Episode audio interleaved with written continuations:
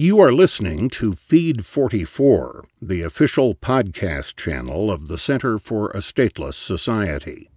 C4SS is an anarchist think tank and media center. For more information, please visit c4ss.org. Marriage Equality Don't Let the Good Become the Enemy of the Perfect by Cory Massimino posted on c4ss.org June 30th, 2015. Read by Tony Dreher.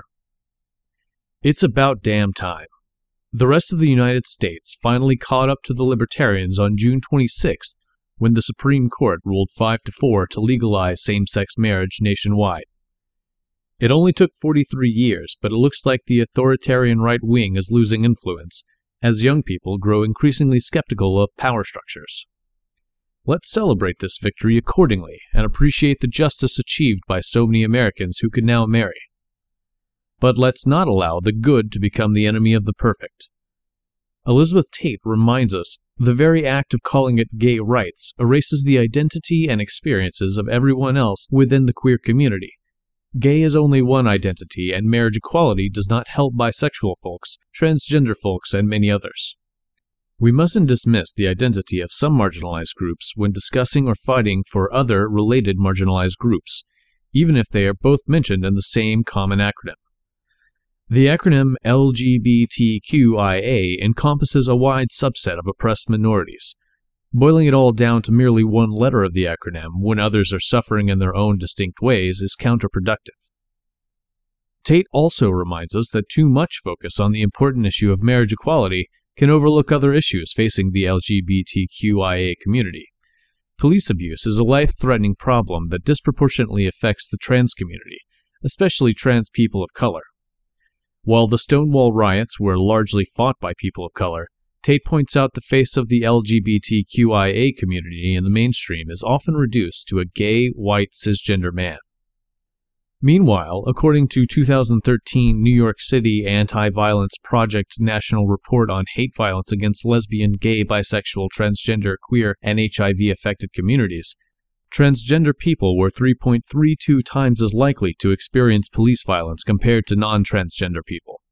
Transgender people of color were 2.46 times as likely to experience physical violence by the police compared to white non-transgender people. Transgender women were 2.9 times as likely to experience police violence compared to overall people reporting violence, and transgender women were 2.71 times as likely to experience physical violence by the police compared to overall people reporting violence. When looking at non police violence, according to the prior year's report, 73.1% of all anti LGBTQ homicide victims in 2012 were people of color and 53.8% of anti LGBTQ homicide victims in 2012 were transgender women. The mainstream narrative that Tate has criticized is characterized by privilege. As cis, middle class liberal America pats itself on the back for a job well done, the part of the queer community that doesn't fit the stereotypical mainstream image that you see on the news and in TV shows is completely left out of the conversation despite being increasingly at risk of violence. While the legalization of same sex marriage is important enough for Obama to shine rainbow colors on the White House, the fact that even though transgender immigrants made up only one of every 500 detainees, they accounted for one of every five cases of sexual assault, isn't important enough for him to give an undocumented transgender activist as much as a courteous response. The hero, Jennicet Gutierrez, fights for a marginalized, oppressed group that doesn't fit liberal America's mold, so she gets booed and shamed by the elite, privileged members and allies of the liberal queer community, including the president himself.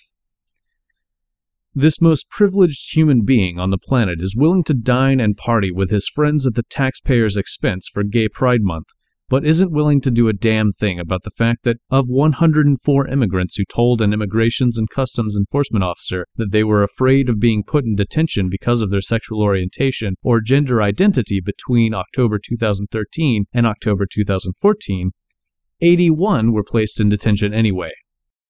Radicals interested in real change, knocking down oppressive power structures, and liberating marginalized groups should share Tate's approach and congratulate every state and politician that passes same sex marriage, but also acknowledge that 40% of homeless youth identify as LGBT. Trans folks are brutalized and imprisoned, and healthy people can't save a life.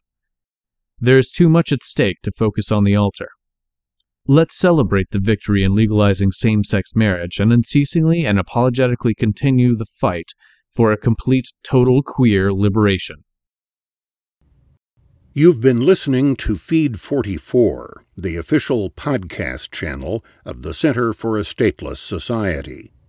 C4SS is an anarchist think tank and media center. For more information, please visit c4ss.org.